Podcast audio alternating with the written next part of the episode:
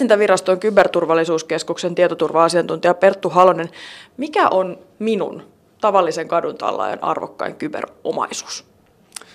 No kaikki, mikä nyt on arvokasta elämässä, kaikki on enemmissä, enemmissä määrin digitaalista ja sitä myöten se sitten on tällainen kybermaailman kautta myös haavoitettavissa ja vahingoitettavissa ja, ja myös tämä kybermaailman kautta menettäminen, tiedot vaikkapa salakirjoitetaan ja kiristetään sillä, niin monenlainen tieto, henkilötiedot, omat muistot, valokuvat, ja sitä on vaikea tietysti sillä tavalla etukäteen arvatakaan, kun monesti sanotaan ihan syvästi viisasti näin, että kaiken arvokkaan arvon ymmärtää vasta sitten, kun se menettää. Ja se kyllä kybermaailmaakin valitettavasti pätee, että ennalta on vaikea, vaikea hahmottaa sitä kokonaisuutta. No, jos mietitään ihan raakaa rahaa, niin paljonko on käypähinta esimerkiksi mun Gmail-tunnuksesta ja salasanasta? Se vähän riippuu, että kenen silmin sitä katsoo. Näitä on tällaisia äh, akateemisia tutkimuksia siitä, että äh, miten paljon keskimäärin pääsee, pääsee tota, lypsämään rahaa jostakin, tota, jos vaikka sähköposti, sinun sähköpostitiliin pääsee ja sitä kautta pääsee sitten niihin salasanoihin, mitä, mihin, mitkä olet ehkä saanut siihen sähköpostitiliin jostain muista palveluista ja miten paljon sieltä pääsee saamaan rahaa. Se on yksi määrä, semmoinen niin yksilökohtainen. Sitten on myös nämä, äh, sanotaan tämmöinen äh, musta pimeät markkinat, netin, netin pimeät markkinat, missä, missä sitten niin kuin ihan massoittain myydään tukkuhinnoilla tota, tunnuksia, jotka sitten osa toimii osa ei, ja osa on arvokkaita ja osa ei, ja niitä on sitten tällaista, äh, yhden luvun mä löysin, että Gmail-tilit olisi tuhat kappaletta 200 Yhdysvaltain dollarilla, että vaihtelee, vaihtelee vähän niin kuin näkökulmasta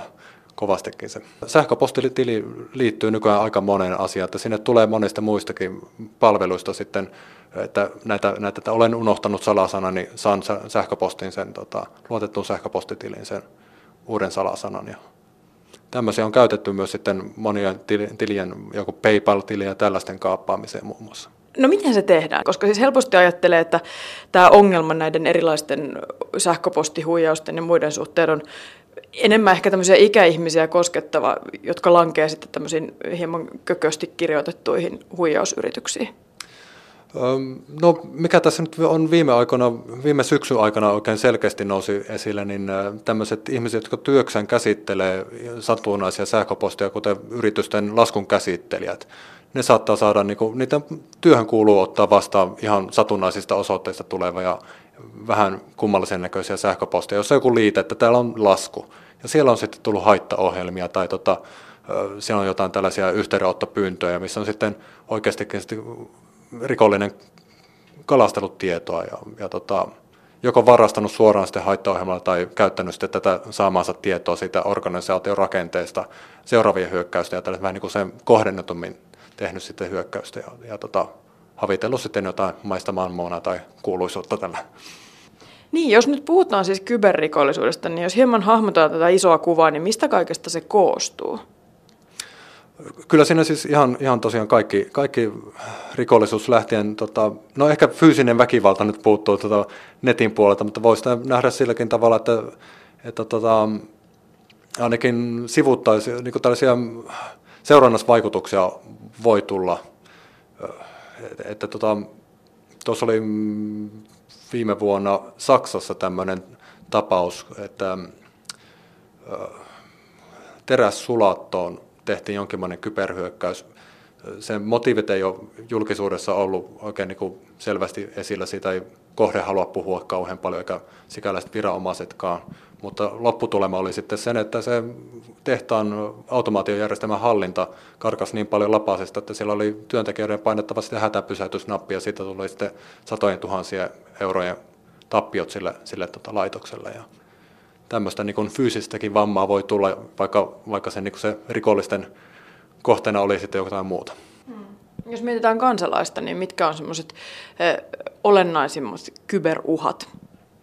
Hmm, olennaisimmat on varmaan se tota, oma toiminta ihan jo, että valitettavasti näinä kuin täällä hihitellään vähän, mutta, mutta tosiaan se salasanot, salasanot mitä, mistä on niin kuin toitotettu vuosia, niin se on edelleenkin ihan, ihan niin kuin tosi kuin vesi, että niistä on pidettävä huolta, ne on oltava laadukkaita ja ne on, on joka, joka eri palvelussa oltava eri salasana, että kun yksi sattuu paljastumaan, niin sitten koko korttitalo ei kaadu siihen.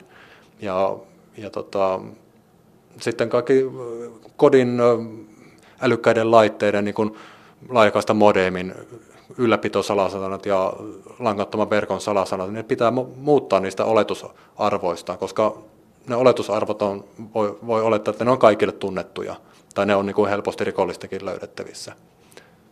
Niin ne pitää vaihtaa. Ja sitten, sitten tota, tämä niin kuin nettifiksuus, että älä klikkaa kaikkea, mikä liikkuu. Mm. Että kaikenlainen huijaaminen on, on niin kuin, to, muussakin elämässä huijataan ihmisiä, saatika sitten varsinkin netissä, jossa se niin kuin huijaa ja sä et näe sitä, ei ole sitä inhimillistä kontaktia siinä, niin tota, helppo on langeta, langeta sitten vikaan siinä. Jossain vaiheessa puhuttiin siitä, että suomalaisten suosikki salasanat on salasanat tai 1, 2, 3, 4, 5, 6. Onko se edelleen näin? Kyllä se varmaankin näin on. Sitä ei ole tota, kauhean kattavia tällaisia niin kuin julkisia lähteitä nyt sitten tullut, että, että minkälaisia ne oikeasti suomalaisten nimenomaan on, mutta ei ole mitään syytä epäillä, että se kauheasti poikkeaisi muidenkaan maiden käytännöistä. Tätä englanninkielisestä maailmasta on, on tota, muutamia tällaisia vuotaneita käyttäjätunnuslistoja ja salasanalistoja. Ne on karua kieltä. Siellä on tosiaan 1, 2, 3, Kverty, Superman ja uh, This is Password ja tämän tyyppisiä helposti arvattavia sanoja, sana, sanakirjasanoja tai jotain tällaisia kuvioita näppäimistöstä. Ja niitä nuo ihan tarkoitusta varten tehdyt salasanamurto-ohjelmat murtaa ihan sekunnin murtoosissa. Mainitsit sen, että kannattaisi olla jokaisessa palvelussa eri salasana. Onko tähän jotain käytännön vinkkejä, että miten se sitten tehdään? Koska mä ymmärrän oikeastaan aika hyvin ihmisiä, jotka laittaa salasanaksi salasanan, sen muistaa. Mä en tällä hetkellä pääse puhelimella mun omaan sähköpostiin, koska mä en muista sitä salasanaa, jonka mä vaihdoin sinne toisella laitteella.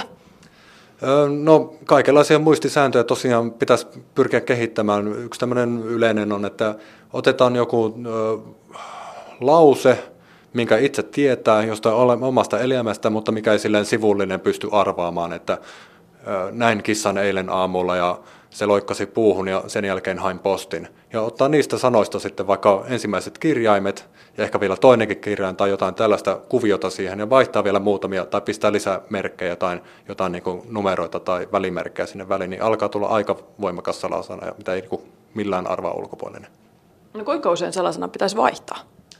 Riippuu taas sen tärkeydestä, että, että, että tota, siinä on se tasapainoilu tosiaan sen käyttömukavuuden kanssa. Vaikka olisikin hyvä muistisääntö, niin jos vaihtaa joka toinen päivä salasana, niin äkkiä ne rupeaa menemään sekaisin. Ja sitten se, että mitenkä, mitenkä arvokas että se kohde on, että todennäköisyyksillähän siinä pelataan, että miten todennäköisesti joku, joku olisi niin kiinnostunut sitä kohteesta ja yrittäisi, yrittäisi, yrittäisi, yrittäisi arvata ja, ja tota, miten paljon siellä on aikaa ja resursseja sitä yrittää ja sitten versus miten pitkään sulla se on se salasana siinä käytössä. Ja tota, ei tuohon niin yleispätevä vastausta ole, mutta mitenkä nyt tyypillisesti yrityksissä vaikka ihan tietokoneen pääsalasana vaihto, niin, niin, niin tota, kolmesta kuukaudesta puoleen vuoteen on semmoinen niin tyypilliset syklit niissä. Puhuit jo siitä, että, että ihmisen oma toiminta on, on ikään kuin suurin kyberuhka hänelle itselleen, mutta jos mietitään laitteita, niin onko jotain semmoisia, joihin suhtaudutaan hieman leväperäisemmin kuin toisiin? Joo, kyllä varmaan älypuhelimiin, tabletteihin sen semmoisiin suhtaudutaan vieläkin ehkä vähän leväperäisemmin kuin tavallisiin tietokoneisiin, mutta ne on tosiaan tietokoneita nekin. Ne on pienikokoisia, taskuun mahtuvia, mutta täys, täysverisiä. Ne pystyy tekemään kaikilla, kaikki samat ikävät temput, mitä pystyy sitten taas tekemään tietokoneellakin. Ja tota, se helppo käyttöisyyshän siinä menee, menee sille, että, että tota, jos nämä helposti ulkomuistettavat ja arvattavat salasanat ja sitten, sitten tota, keinot hallita näitä salasanoja, että ne kirjoitetaan jonnekin ylös ö, yhteystietoihin tai ihan selvä, selväkielisinä johonkin muisti, muistiinpanoihin ja niitä on sitten helppo, helppo tota, jonkun simppelinkin haitta-ohjelma varastaa sieltä. ja tota, se, se, on ehkä tota, tässä ollut jo pikkuhiljaa esillä nämä tämmöiset taskulaitettavat älylaitteet, mutta sitten muut älylaitteet, niin kuin kotireitittämät laajakaista modemit, niitä ei ole oikein, oikein tota, julkisuudessa näkynyt niistä puhuttava, mutta niitä on näkynyt ihan, ihan meidänkin havainnoissa, että tota, niihin on murtauduttu niihin, niihin modemeihin ja ne lähettää roskapostia tai osallistuu palvelueston hyökkäyksiin ja siinä on sitten tota, kuluttaja kummissaan, kun, kun tota, tulee teleyritykseltä yhteydenotto, että hei, teidän, teidän tietokoneessa vissi on haittaohjelma ja sitten tutkitaan ja hei, meillähän on, mulla on saada niin kuin, tuota, virustorjunta tässä tietokoneessa ja ei se löydä mitään ja tällä ja se tosiaan haittaohjelma piileekin siellä operaattorin ja tietokoneen välissä. Kotireitittimillä ja kotimodemeilla, niin tarkoitetaanko nyt sillä ihan sitä salasanaa, joka on saatettu kirjoittaa jopa sinne modemin pohjaan? Pitääkö sekin vaihtaa? Kyllä juuri, ne, nekin, nekin pitäisi vaihtaa sitten, että tota, sen modemin pohjaan, jos se on joku VLAN, VLAN modemi, niin siellä on yleensä se langattoman verkon salasana ainakin siinä, siinä pohjassa, niin tota, kannattaa vaihtaa. Se voi pistää omalle lapulle siihen viereen, sillä että naapuri ei pääse sitä näkemään ja sitä myötä kor, niin korkkaamaan, niin, ammattisalangilla korkkaamaan sitä laitetta. Mutta myös sit se ylläpitosalasana, joka on ehkä siellä ohjekirjassa, että tällä sä pääset muuttamaan sen laitteen asetuksia. Niin tota, sekin on yhtä tärkeää vaihtaa, ellei jopa tärkeämpää. Kuinka paljon teidän tietoon tulee tämmöisiä tapauksia?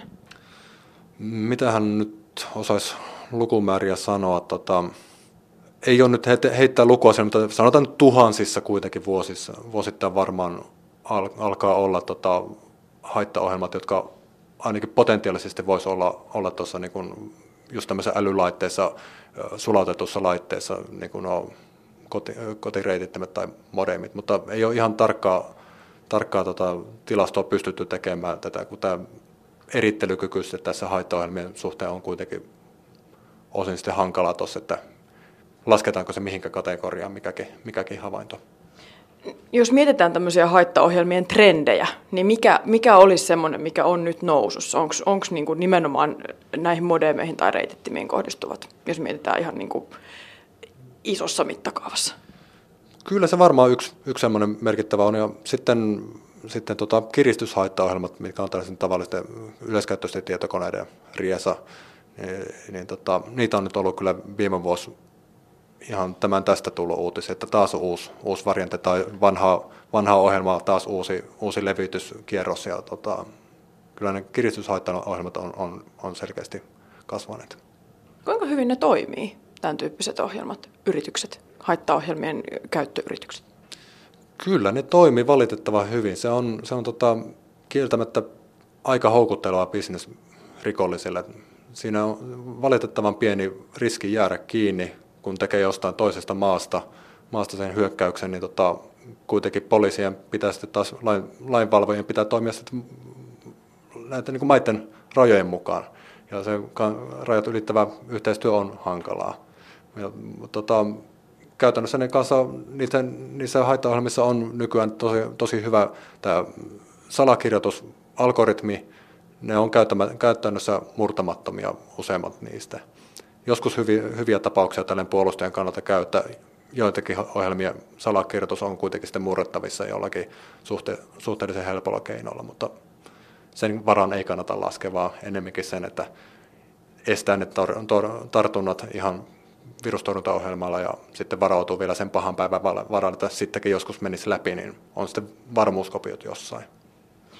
Niistä älypuhelimista ja, ja tablet-tietokoneista vielä, onko se turvallista, riittääkö se turvaksi, että on se semmoinen ö, koodi, joka aina pitää laittaa siihen laitteeseen, kun sen käynnistää tai avaa?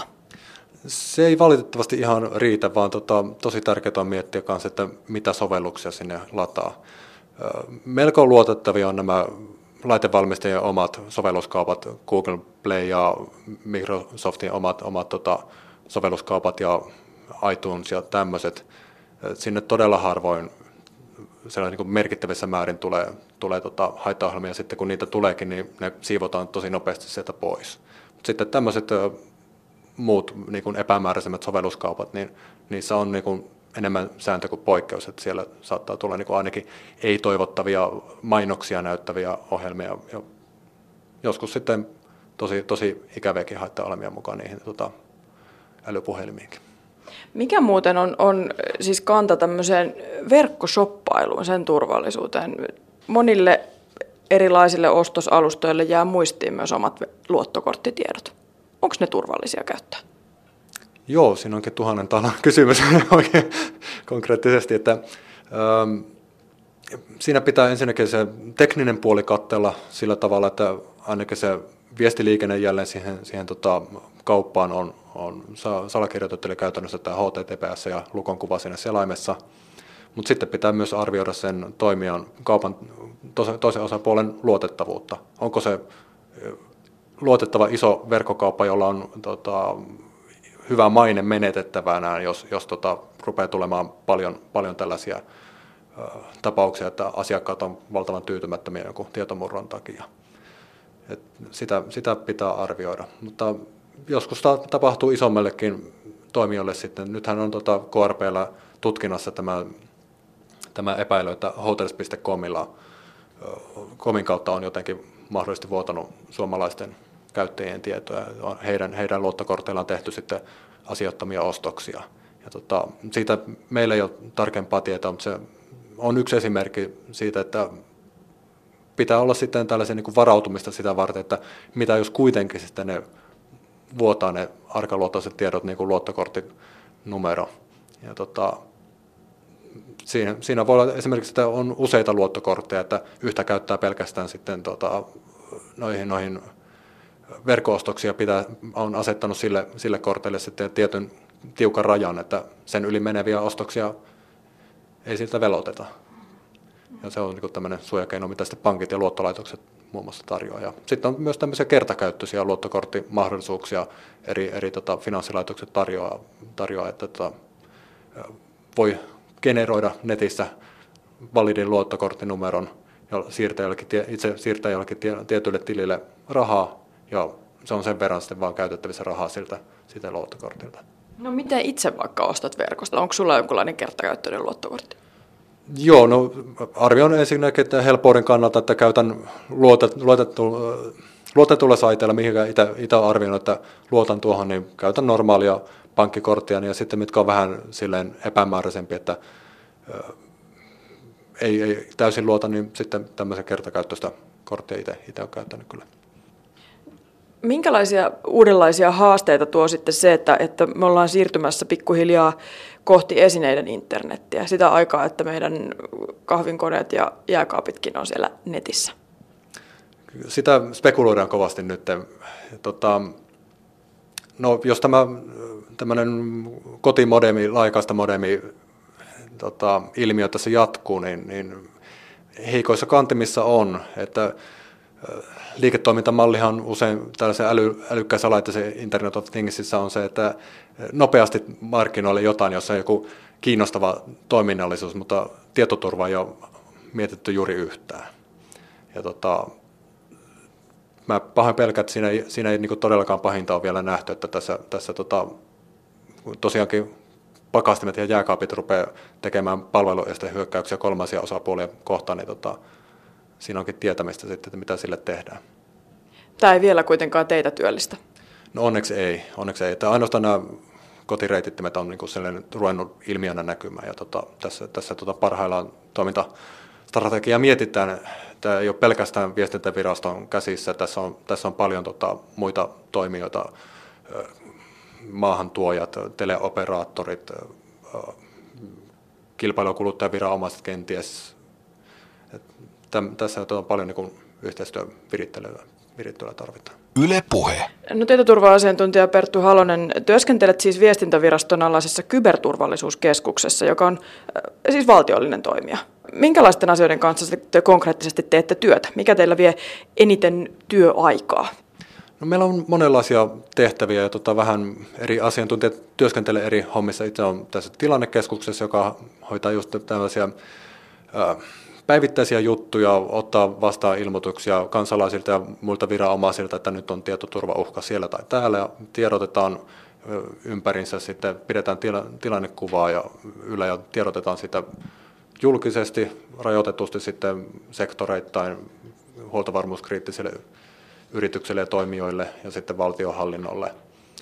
Tämä on tämä tilannekeskus osa, sitten on, sitten on tota, turvallisuussääntelyä, annetaan, annetaan määräyksiä lähinnä teleoperaattoreille, miten heidän pitäisi tietoturvaa hallita, tarkastuksia, hyväksyntöjä tämmöisille viranomaisten käyttämille tietojärjestelmille, salaustuotteiden hyväksyntöjä ja tota, sitten myös oma, oma tällaista havainnointikyvyn kehittämistä. Tämä liittyy erityisesti tuohon meidän havainnointi- ja varoituspalvelu Havaroon, että kehitetään ihan omin toimin sitäkin. Niin, tosiaan haravoitte näitä kyberuhkia myös teidän omalla valvontajärjestelmällä, josta siis äsken puhuit. Mitä tämän tiedon perusteella voidaan sanoa siitä, että minkälaisia uhkia suomalaisiin toimijoihin kohdistuu ja tietysti myös se, että minkälaisella volyymilla tätä tällaista kyberuhkaa yritetään horjuttaa? Kuinka paljon näitä tapauksia tulee teidän tietoon tai tarttuu teidän järjestelmään? No, meillä on tietysti tosiaankin se havaro, että omaa havainnointikykyä ja sitten saadaan suoria ilmoituksia. Niitä oli, voidaan sanoa kymmeniä viime vuonna tuli, tuli tota meille niitä. Ja me tehdään tällaista teknistä selvittelyä sille, me ei tehdä mitään, mitään poliisin hommia. Tuetaan poliisia tekniseltä kannelta, mutta sitten suojelupoliisi varsinkin tässä kun kohdistetuissa hyökkäyksissä tällaisen vakoiluun liittyvä, liittyvässä asiassa on se, niin se toimivaltainen viranomainen ja heidän pyydöstään sitten autamme heitä siinä. Ja tota, no, tietojen varastamistahan se niin kuin, suurin, suurin osa tämmöisestä on myös, myös semmoista äh, hiljaista tiedustelua ja var, valmistelua sille, että hankitaan tietoja organisaatiosta, joka kiinnostaa. Että kenenkä, kenenkä siellä organisaatiossa pitäisi iskeä sillä tavalla, että kenenkä tietokoneelle pitäisi saada se haittaohjelma viime kädessä sitten asennettua. No vastikään tosiaan paljastui, että Suomen ulkoministeriön tehty vuosia kestänyt verkkovakailu tuli Venäjän puolelta. Minkälaisia erityispiirteitä siihen liittyy, kun meillä nyt on sattunut käymään niin, että naapurimaa on yksi verkkovakoilun suurmaista? No viestintävirasto tässä tietysti voi ottaa attribuutioon kantaa siihen, että kuka teki, mitä teki.